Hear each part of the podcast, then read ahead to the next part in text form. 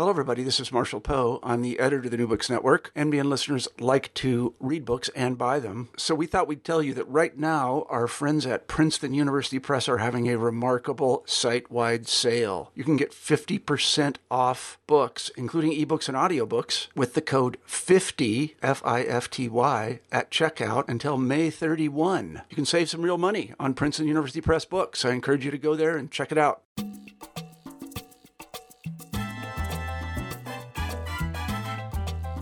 Hello, and welcome to New Books in Caribbean Studies. I'm Alejandra Bronfman. My guest today is Jorge Giovannetti. He's the author of Black British Migrants in Cuba Race, Labor, and Empire in the 20th Century Caribbean, 1898 to 1948, published by Cambridge in 2018. This book turns its attention to workers from the British Caribbean islands who were essential to the Cuban sugar industry in the early 20th century. Even as they were deemed absolutely necessary by the owners of that sugar industry, they were often subject to violence and mistreatment. This carefully researched book offers a detailed account of the kinds of obstacles Black British workers faced and the ways they responded to those challenges. Using research from at least a dozen archives, this is a key contribution to histories of Cuba, the British Caribbean, migration, and labor. Hello, Jorge. Thank you so much for speaking with me today. Hello. Thank you. Thank you for the opportunity. So, as we were saying, I really enjoyed your book, and I want to just jump right into talking about it. And maybe we can start out with um, just you talking a little bit about how you came to the project in the first place.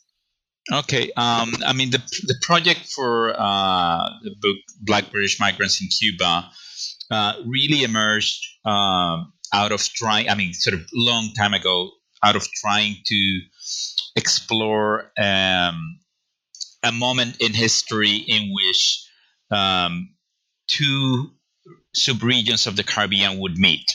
Uh, basically, out of uh, Harry Hoetink's book uh, on the two variants on Caribbean race relations, that was sort of the initial uh, sort of thing that triggered me into okay, if he speaks about race relations in the Caribbean in two in Caribbeans in two different ways, I want to explore a historical moment in which two Caribbeans met. So that's even though that doesn't come out in the book in its current form, that's sort of what triggered my interest into looking at the experience of British Caribbean migrants in Cuba in a Hispanic Caribbean context. So, actually, that explains a little bit, um, m- maybe the, a partial answer to my next question, mm-hmm. which is that you call it, I think it's in the introduction, you call it an unbound history. Mm-hmm. Um, and I was wondering if you could tell us what you mean by that. Um, I guess in in in in a way, uh, basically, it was unbound in in the sense that it was uh, it didn't have frontiers, both in terms of regions and in terms of, of, of the subregions of the Caribbean, but also uh, in many ways disciplinarily. Uh, so if we, if we take it from Hoetink's book, which again doesn't come out in the book after you know so many years working in the project, and many other reasons that motivated motivated me into doing it. Um, so they started with a sociological question, a sociological kind of line of inquiry, and then it moved into a historical uh, more of a historical uh, research that also uh, itself from anthropological uh, research and ethnography. Uh, so there's that aspect of it, and then there is uh, the other element in the history itself, which is which deals with people moving across boundaries of the Caribbean, across different regions from uh, not only from Jamaica to Cuba, but also from the Eastern Caribbean into Cuba, but as well uh, people that went into Central America and then ended up in Cuba after uh, enterprises like the Panama Canal and uh, banana agribusiness uh, went down. So, so in that sense, there's that aspect of uh, crossing boundaries, and then sort of finally, I would say that uh, with all the uh, sort of more recent emphasis into transnational history, um, I, I, guess using the term unbound was a way to sort of um, sort of frame it into transnational history, but also uh, use another word that sort of expressed my reservations with the term transnational uh, to be more explicit about it. Whereas while I use the term, and I, I, in the sense that I'm dealing with the Cuban nation and, and, and the crossing of its, of its boundaries, I was dealing with other territories that were not necessarily nations as such, uh, such as the colonies of the British Empire and the British Empire itself. So in that sense, I I, I had some uh, uh, sort of uneasiness about using the term, sort of something that wasn't bound also fit into that uh, aspect of the book. Mm. And by the same token, a project like this really requires a broad uh, range of sources and a broad range of archives, right? If you're going to be talking about all of these different places. So I'm wondering how you navigated all of those archives. How did you p- pull all of that together? Um, it was very, I guess it, it, was very, very difficult to do it. uh, I don't know. I, don't, I, mean, I don't remember how many archives and, and countries I have there. Probably probably more than uh, 12, 12, 13 archives in sort of nine countries.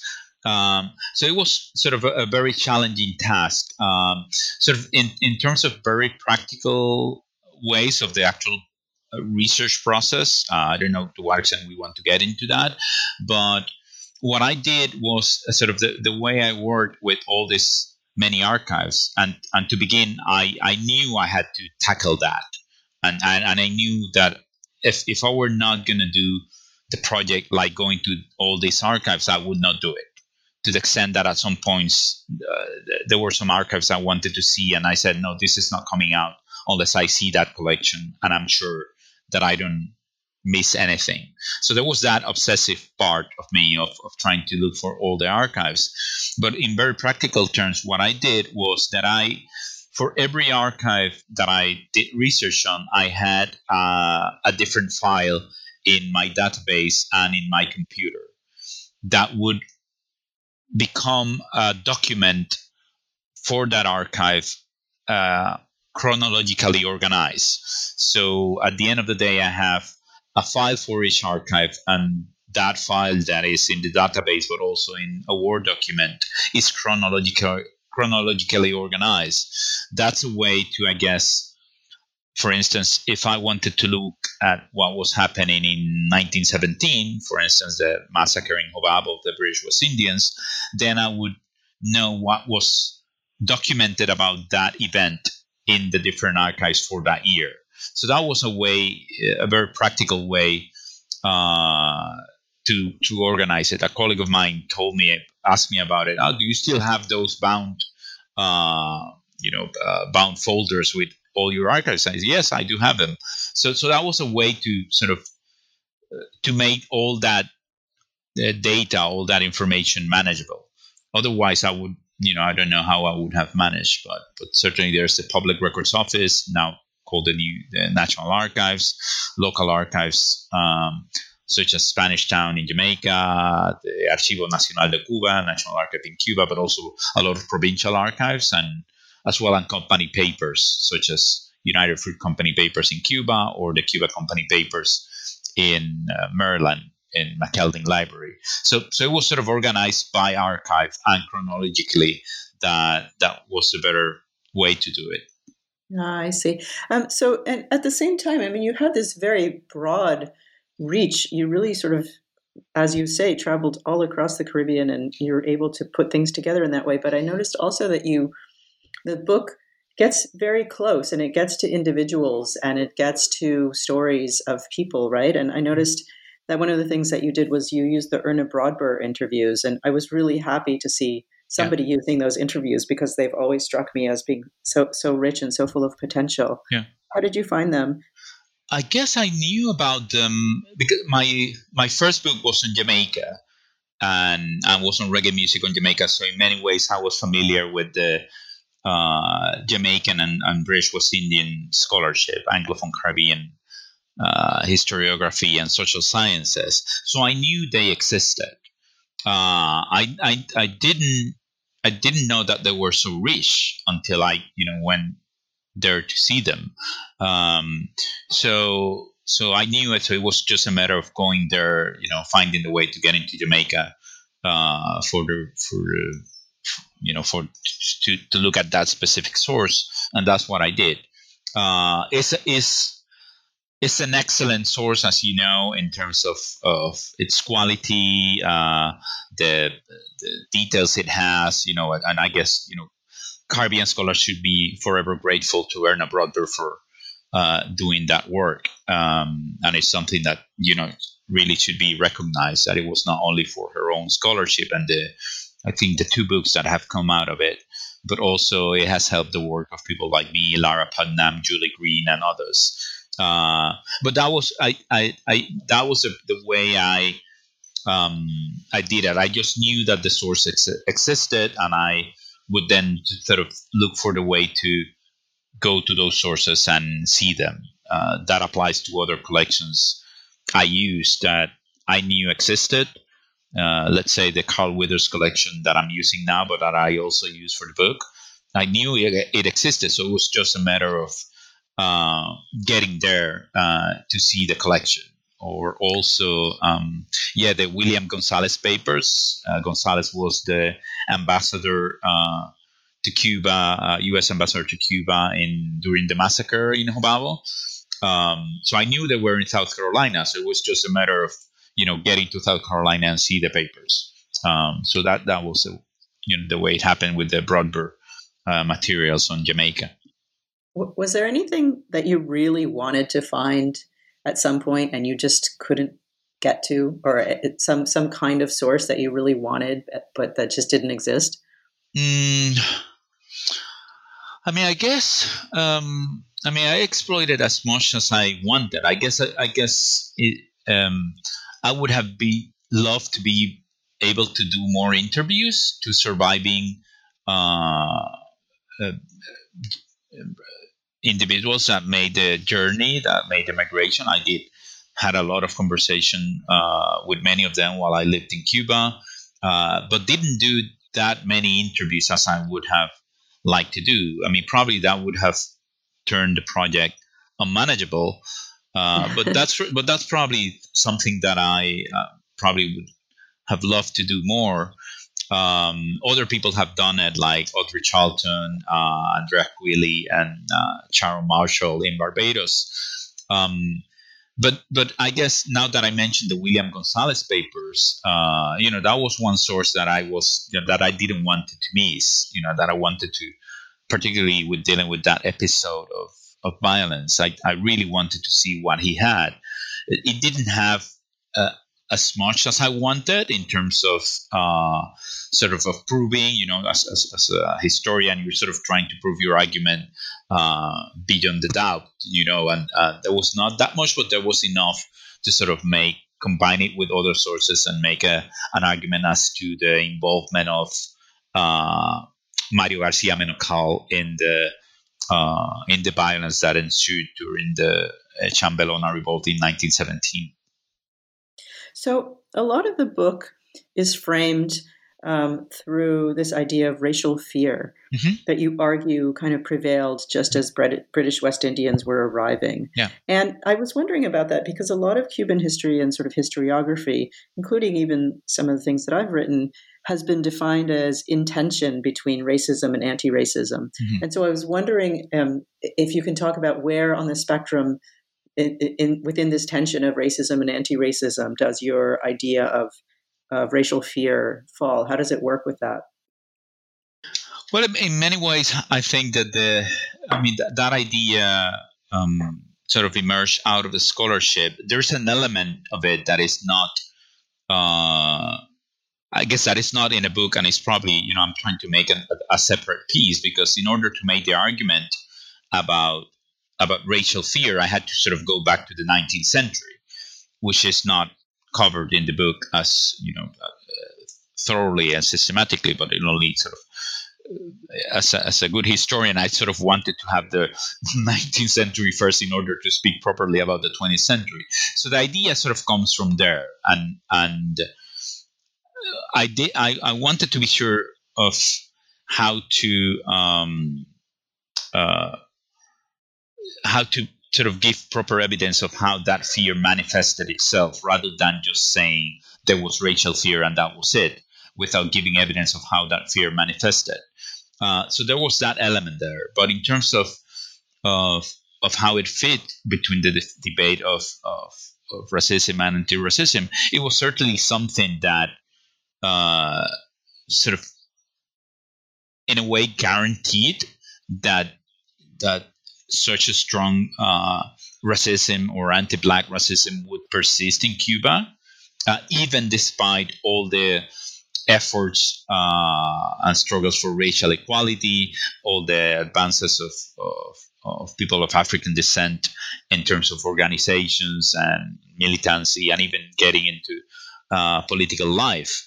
Um, but there was, oh, I mean, I think that the element of racial fear, in a way, sort of guarantees, in a, in a, in a, in a way, in a sad way, it guarantees that that uh, you know that there will be you know this very strong racism and this very strong fear uh, against black uh, black people and particularly black men um, as well. So so so I guess that will be a way in which um, or, or, sort of one element that would guarantee sort of the if if you sort of want to um, speak about the the racism and anti-racism debate as a scale, so that would put the scale more into the the sort of persistence and endurance of racism even to this day in Cuba, even even with all the successes. Uh, both in the early 20th century with the 1940 Constitution and the struggles for racial equality, but also uh, later in the 20th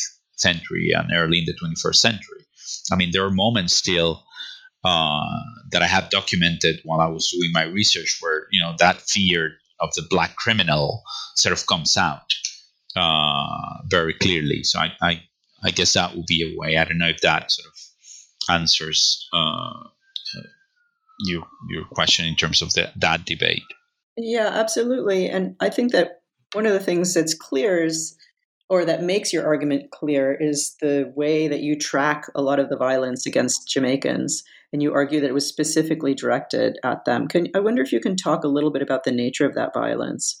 Yeah, I guess in many ways it was. Um, and, and, I guess to go back to the whole um, issue of the argument, one uh, and, and, the sort of racial fear, and where people in, in that debate, like uh, Alejandro de la Fuente, Aline Helg, and, and others, sort of located themselves. I think that the fact that that that I guess the, the book proves in a way both for 1912 and 1917 that uh, even when all those uh, efforts by people of African descent were there, ultimately that violence took place against black people, and that violence was uh, very much anchored in that fear. So, so, so that's that also um, I think that was sort of something that I really wanted to put there. You know, ultimately, sort of violence would take place depending on the context. Um, in terms of, of of the violence against uh, British Antilleans and Caribbean migrants in particular, both um, you know Jamaicans and British West Indians in general, but also Haitians, it manifested itself in a in a in many ways. Uh, from the harassment by the rural guards uh, uh, that were the sort of guards for the government in, in rural Cuba, uh, government military officials, but also uh, private security guards from the sugar companies in company towns like the Cuban American Sugar Company, Chaparra and Delicias. They had their own private guard, private security guard called the Guardas Jurados. And they would also be uh, hostile and aggressive to the uh, to the British Antilleans either by uh, hitting them, by stealing their money that they were planned to um, to send away for uh, as remittances, and then there are those moments uh, of economic or political tension, whether that is 1921 uh, with the uh, you know the fall of the markets or the 1930s or the, the same with the different revolts in which black people became the target. Uh, if something was wrong you know that was the black migrants became the scapegoat.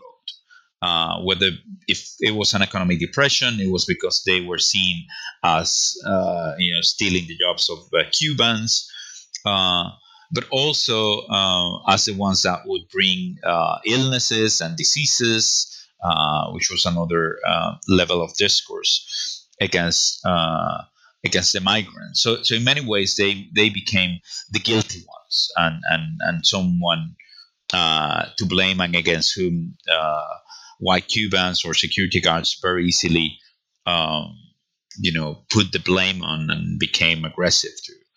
Uh, uh, one to give you a, a, an example, which is in the book, in the during the Chambelona revolt, uh, black people became the very explicit target to the extent that when they were surrendering themselves to the Cuban military, the the reason for surrendering in this is from the archives in Camagüey uh, that that they wrote down in the in uh, a specific document of surrendering of presentaciones in Spanish uh, basically specified you know we are surrendering because they are killing the blacks so so so that was repeated in many of the uh, surrendering documents showing that that blacks became sort of target targets in a very very uh, uh, direct way, an empirical way, in the sense that it was proven. So so there was a, a, a big scope of ways in which that violence uh,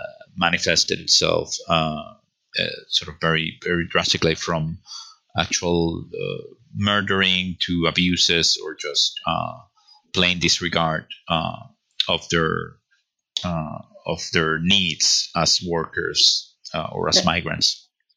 And yet, this is one of the things that makes this book so interesting is that almost everyone was interested in getting more West Indians to Cuba, right? At least from an official perspective. The British, the Cubans, the Americans, they all coincided on that front.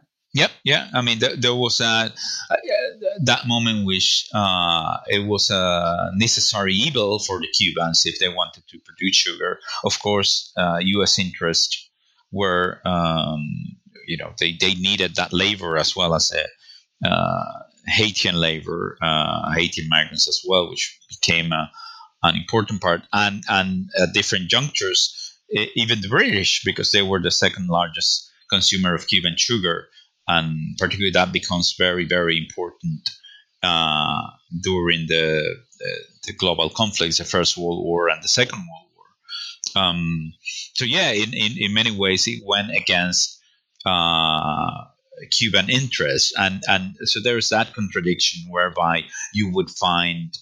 Um, many uh, politicians and intellectuals and sort of uh, letters in the press expressing their discomfort, their racism, their discrimination against uh, the black migrant, whether that's the, the, the, from the British Caribbean or the Haitians, uh, but also at the same time, sort of, um, you know, admitting that they needed them. And that even happens with the with the Cuban labor, you know, the working class, the Cuban working class. Um, so, so that contradiction is there of course, it crystallizes during moments of economic crisis. So, like in 1921 or the 1930s, that becomes, uh, um, you know, very obvious. You know, it's like, like, we, you know, they can deport them because of the economic situation.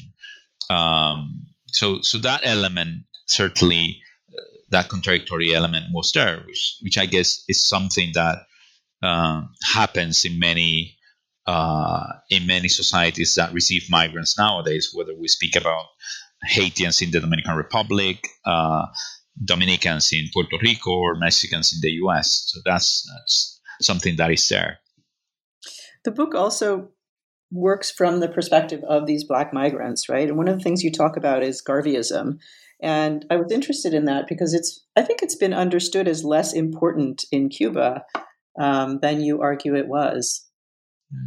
Yeah, I mean, Garveyism, I, I think you know, many people have been writing about.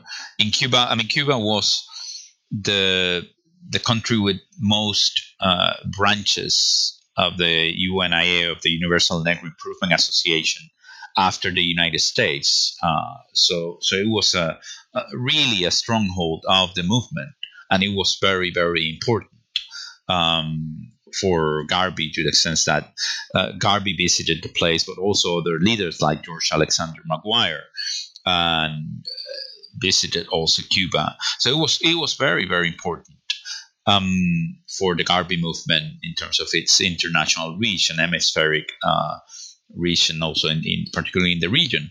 Uh, the one detail about it, uh, which was fascinating to me, is that it didn't necessarily operate it fully as a as a as a, black organization uh, strictly or strictly as a black organization or as an organization for the African diaspora uh, on under that rubric, but also it operated as a more as a as a religion in a way. So it, that element, that religious element of of the of the Garvey movement, sort of uh, crystallized in a in a very strong way in Cuba. If one reads uh, the documents and the and the and the materials uh, that come out of it. For instance, the services that get reported in the Negro World, the newspaper. Also, the fact that George Alexander McGuire visited Cuba in the in 1921 as well as Garvey in a separate trip,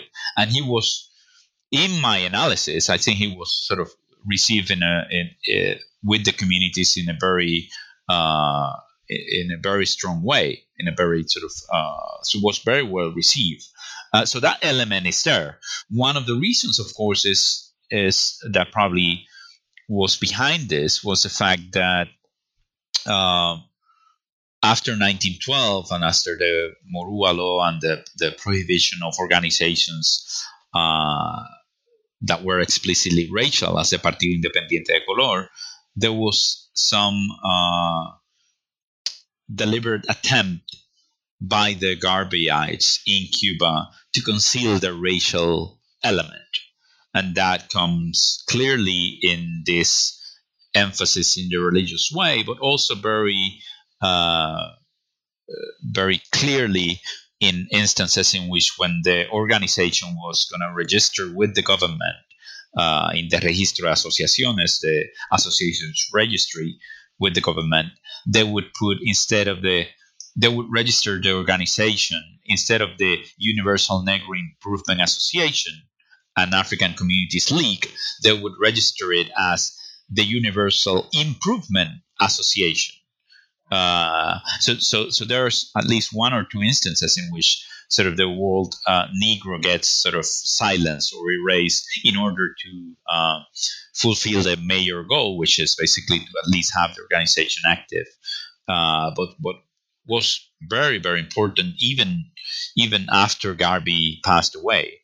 Uh, you know, the, you know, and, and the Garvey movement sort of collapsed in the United States. Still in Cuba, they were very very active. Um, one very memorable moment uh, during my my field work uh, in Cuba was this uh, moment where I went to interview one uh, elderly woman in Jobabo and you know and I'm sort of I'm doing the usual introduction as a researcher explaining her before the interview explaining her what I'm working about and when I mentioned the word Garvey she immediately I haven't taken out you know my tape recorder or anything and she immediately said uh, the door of Africa open for all the Africans. Uh, and it was sort of that moment where you sort of could see the lasting impact of Garveyism in in the country, and this was an Afro-Cuban woman, so it was not uh, not even one of the British Antilleans, but but an Afro-Cuban woman that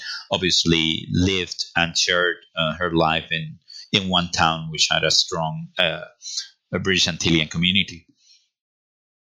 So another strategy that the Black migrants used was something that you call epistolary activism which I think is such a lovely phrase that says so much about bureaucracy and power and the perception of power. Can you talk a little bit about how it worked and how effective you think it was? Yeah, I think it was very, uh, very, very effective, uh, and and basically, uh, it, what what you see when you go to the to the archive. So one of the sort of the main uh, pieces of evidence that I was lucky to have uh, in order to write this book was that British West Indians or British Antilleans would write, they felt entitled uh, to, to the uh, attention of the empire. They were British subjects and they either truly and genuinely believed that or were very tactical and pragmatic about it in terms of how they could use that imperial allegiance. So they would write to the consuls in in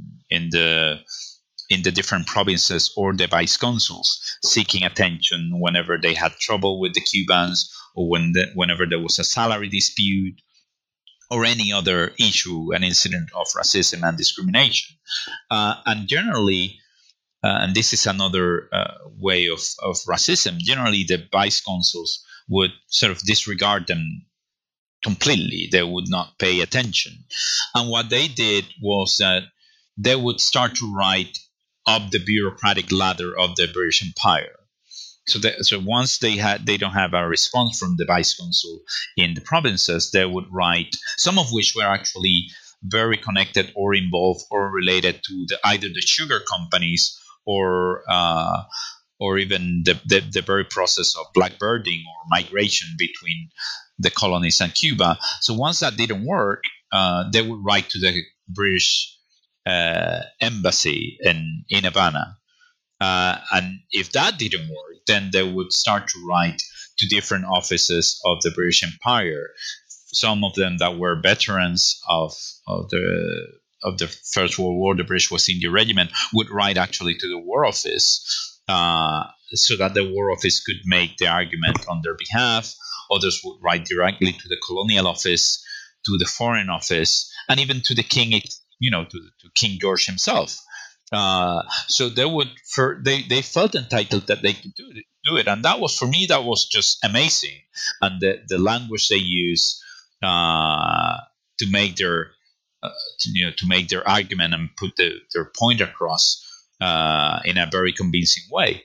Um, so that that was sort of the, the escalator, the bureaucratic escalator that went, and the effect it had was that once it reached a certain point in the in the hierarchy of the empire, the either people in the foreign office or the colonial office would make an inquiry to the consuls in the island and then the consuls would feel that they have to give an explanation so so so it was a, a, a very smart and intelligent way in which I think the British Antilleans put uh, the consular uh, officers in the spot. Uh, they would also write, you know, there were different versions of it. They, they, would also write to the colonial governments in Jamaica or in Dominica or to specific lawyers uh, or people in newspapers in, in the islands. But it was a way sort of to put pressure from abroad and in that way um, British consuls would feel uh, compelled to act, uh, and that happened uh, in many moments uh, because they, they you know they had to provide a response. So so I think it was a, a very smart move. Uh, it is not you know I think other imperial subjects would do something similar. Would do would appropriate the language of the empire as it happened.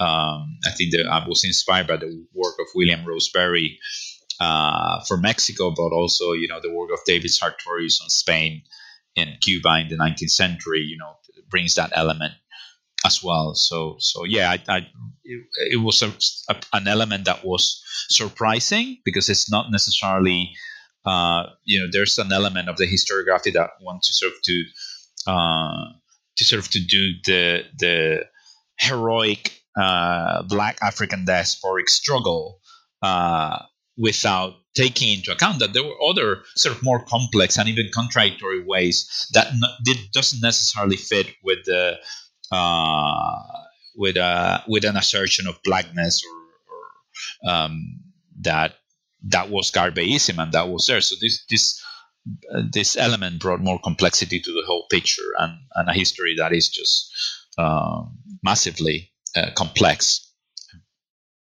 So one of the Another one of the historiographic kind of commonplaces that you take down is the effectiveness of the 50% law. Yeah. So I think that most people argue that that really reduced the, mo- the number of immigrants in the country, but you you actually argue that a lot of them left, but a lot of people stayed. Yep.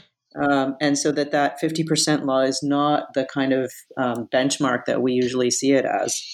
Yeah, yeah, and that was probably one of the most. Uh, I mean, it tells a lot about how we how we think about chronology and where we put the boundaries on our study.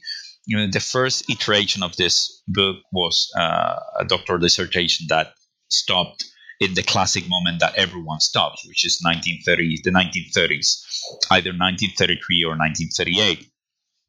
And it was only when I sort of decided to sort of build on the book and extend it further and I looked at documents in the 1940s that I really said, you know, there's something more to say here. You know, there's uh, something that happened uh, after the 1930s, uh, and that is that after 38, uh, you still have tens of thousands of rich Caribbean migrants living in Cuba. Uh, and and and you know uh, and working actively and organized in in in the Garvey movement or in other associations.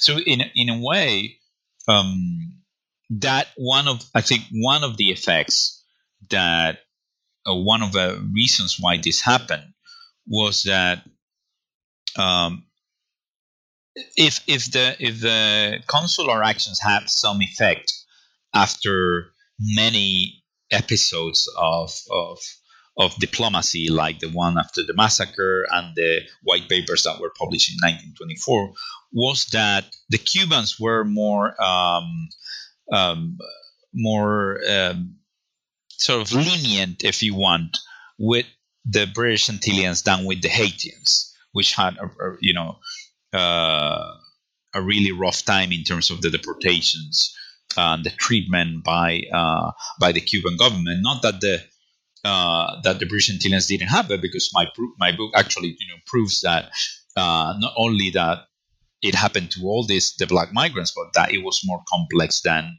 uh, than the easy argument that the British Antilleans had it easy because they had the consuls and the Haitians didn't. And of course, the work of Matt Casey, uh, you know, uh, Empire's Guest Worker is a wonderful book that deals more with the Haitian part of the of the equation.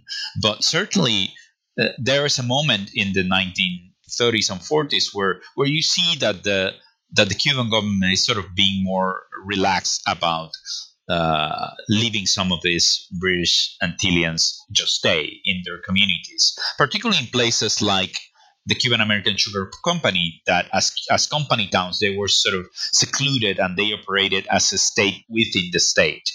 And, and as long as they didn't bother uh, the general Cuban population being in, in the Chaparra Delicias, they were okay. Uh, but at the end of the day, when things, you know, when push come to shove, uh, after the 50% law in 33 and after the massive deportations of the 1930s, you still have thousands of uh, of British Antilleans there living. And for those of us that uh, that went to Cuba and, and, spoke with some of the descendants and, and, and so people like uh, you know like some of the, the ones that were still active in in in Cuban uh, educational field, like Alden Knight on the artist field. Um, you know, people that are that are that you see. You know, there is a, a legacy to that community. But so that's one thing. But but when you see the actual numbers of the night after the 1930s, says you you, you really start to uh, raise a different uh, set of questions, and that's probably what happened uh, when I expanded the chronological scope of the book to the 1940s uh, to find out that many other things were happening and were taking place that involved not only the Cuban story uh, in terms of how they dealt with uh, with the, this black presence in the island, but also a pan Caribbean story that involved uh, the the British Caribbean colonies and and how they you know how they dealt with the fact that they had all these British subjects uh, living in Hispanic Caribbean context abroad. Um, so it's, it's certainly uh, the story goes beyond the 1930s uh, in, in, in very uh, fascinating ways. Yeah, and uh, just to pick up on that, you do open up the 1940s, um, and it's a period that not we don't have that much on for Cuba. And one of the things that you say, which I was startled, but which made sense to me, is that um, there's this desire for what you call a national utopia of whiteness. Mm-hmm. Um, and even Ortiz yeah. Um, yeah. participated in this. Um, and so it really sort of brings out all of the strands of, of those kinds of things that get forgotten in all of the attention to the 1940 Constitution and all of that. Um, so, so wh- how do you think about the role of these British West Indies, Indians in the, in the national imaginary in the in the early 1950s, just on the eve of the of the revolution? Mm-hmm. I mean, I, I guess that's a story that follows. You know, after I mean, whoever you know is going to uh, write the, you know what what what happens after the 1940s but i certainly um, you know it, it, it, it was clear to me that it that how can i put it that that as much as many of the elites and the intellectuals wanted to uh, to create this national imaginary they they they they couldn't escape the presence of uh, British and Haitians and, and other groups. They had to, to deal with them. Uh, so, so in many ways, uh, sort of in the 1940s, when you have uh, sort of the, the, making of the constitution, and the, so, but still you see that struggle to trying to uh, ignore something that is clearly there, and that was going to stay. Uh, so, so there's an acknowledgement of the Afro-Cuban element, but there's uh, and, and in that sense of blackness within the nation, with you know limits, of course, but there is also a way in which uh, language and culture become elements for difference. So, so if you put language and religion, then that would put you know keep that would keep the British Antilleans away um, of course, what happens is that they stay, they create their communities. Uh, after the revolution, many of them remain there, uh, active and taking a role, sort of very much underground. But you could see them. Uh, I mean, when you, when you I, I mentioned already Alden Knight, but uh, people like uh, Cuban uh, Teofilo Stevenson and other people that were, you know, of renowned names that come from British Antillean heritage, then you know that that presence is there. Um, in the 1970s, uh, there were stronger links between uh, Jamaica and Cuba because of the uh, Manley government in Jamaica, and uh, so that also uh, generated uh, some some more linkages. But but but still, British Antilles remain uh, sort of on the margins. It is not until, of course, when the revolution wins, uh, you know, Castro sort of admits, you know, and, and, there's a speech in which he admits, you know, these are people are part of us, and he recognizes their contributions. But in many ways, during the revolution, they remain with this sort of exceptional people, you know, like Stevenson, like Alden Knight, and others. Now they remember silent, and it's not only only recently in some of the scholarship coming out of Cuba that uh, with people like Graciela Chailloux and others have um, highlighted all the diversity within the Cuban nation that is not necessarily a monolithic uh, element. So, so I think what I would say is that uh, that there was a persistence of the Antilleans, sort of to a sort of a staying power, if you want, that that was going to bother whatever national project they wanted to sort of build in the 1940s. You know, whether in the voice of uh, or Ortiz in that period. Uh, and then they remain after that, partly because they didn't want to leave. They were uh, they had made families then, but also the British West Indies, the British West Indian government didn't want them because they were dealing with their own crisis uh, in terms of uh, economy and, and politics. So they they remained there in that limbo. The revolution came. Uh, sort of they stayed living in their communities, whether that was Baraguá or whether that was Chaparra or Delicias, and and and remained somewhere, you know, some somehow hidden uh, and and and secluded in those communities. Where if you still go now as, as is shown in Gloria Rolando's film My Footsteps in Baraguá, um, you see that you know they remain as a community, it's a very strong community. So so that they they they are there, you know, they are there as a as a strong presence, even even if they didn't want it to be recognized uh, at specific moments by specific um, people, you know, with with, certain uh, national discourses.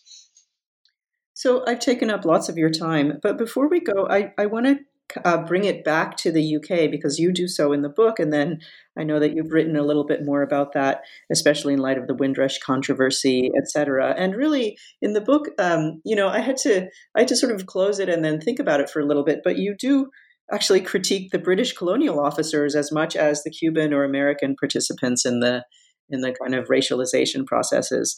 Um, and so I, I just I would love to close with you sort of thinking a little bit about how do we how do readers think about this stuff today? How would you like readers to to to come away with this um, and put it in context of, of the kinds of things that we're seeing about immigration uh, in our in our own lifetime? Yeah, well, I guess that there is. Um, I mean, one always want to sort of sort of in writing history, you, you always want to think of you know how, how your project is relevant to the contemporary moment. And of course, you know the past is a past because there is a present, as Michel Rolph Trouillot said uh, once.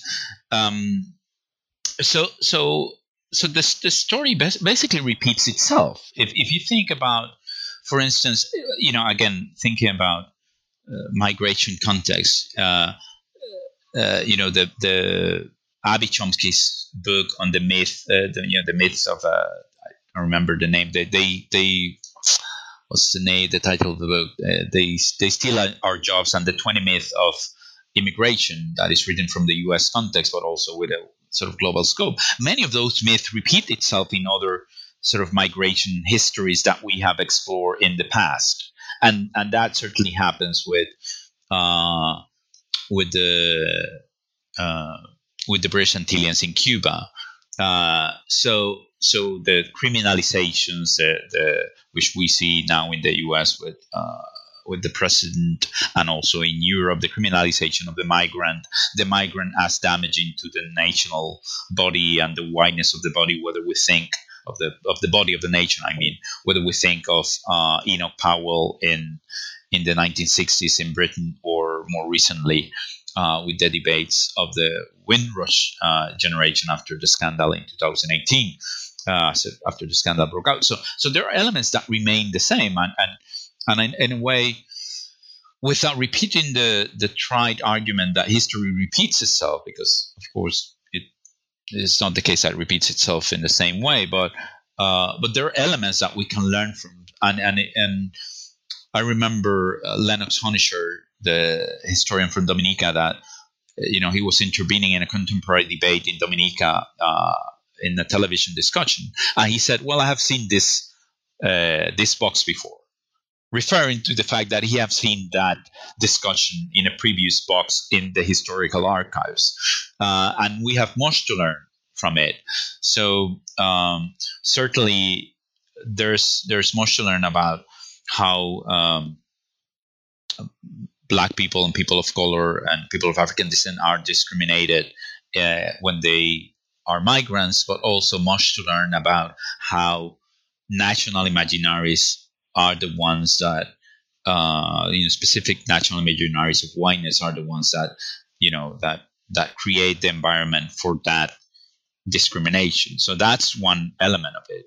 A second element, of course, uh, speaking about the Windrush, is that uh, the Windrush uh, scandal is that you know there there's a continuity here in terms of uh, the debates about race and blackness and whiteness, and in what relates to uh, the discussion that ensued after these people from the Windrush generation were deported and or put in detention camps. You know that history of of seeing Britain as white.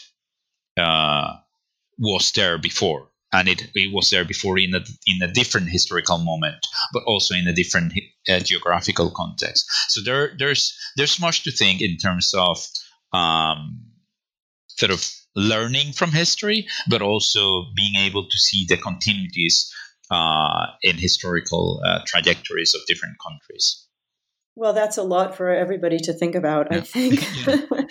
Thank you so much. It's been really wonderful talking to you today. No, it has been a great pleasure. It's you know, one of those uh, pleasurable and great occasions when one you know gets to speak a lot about about you know something that one devoted so much time in doing and so so i really i'm really grateful for your time and and the opportunity it's a pleasure okay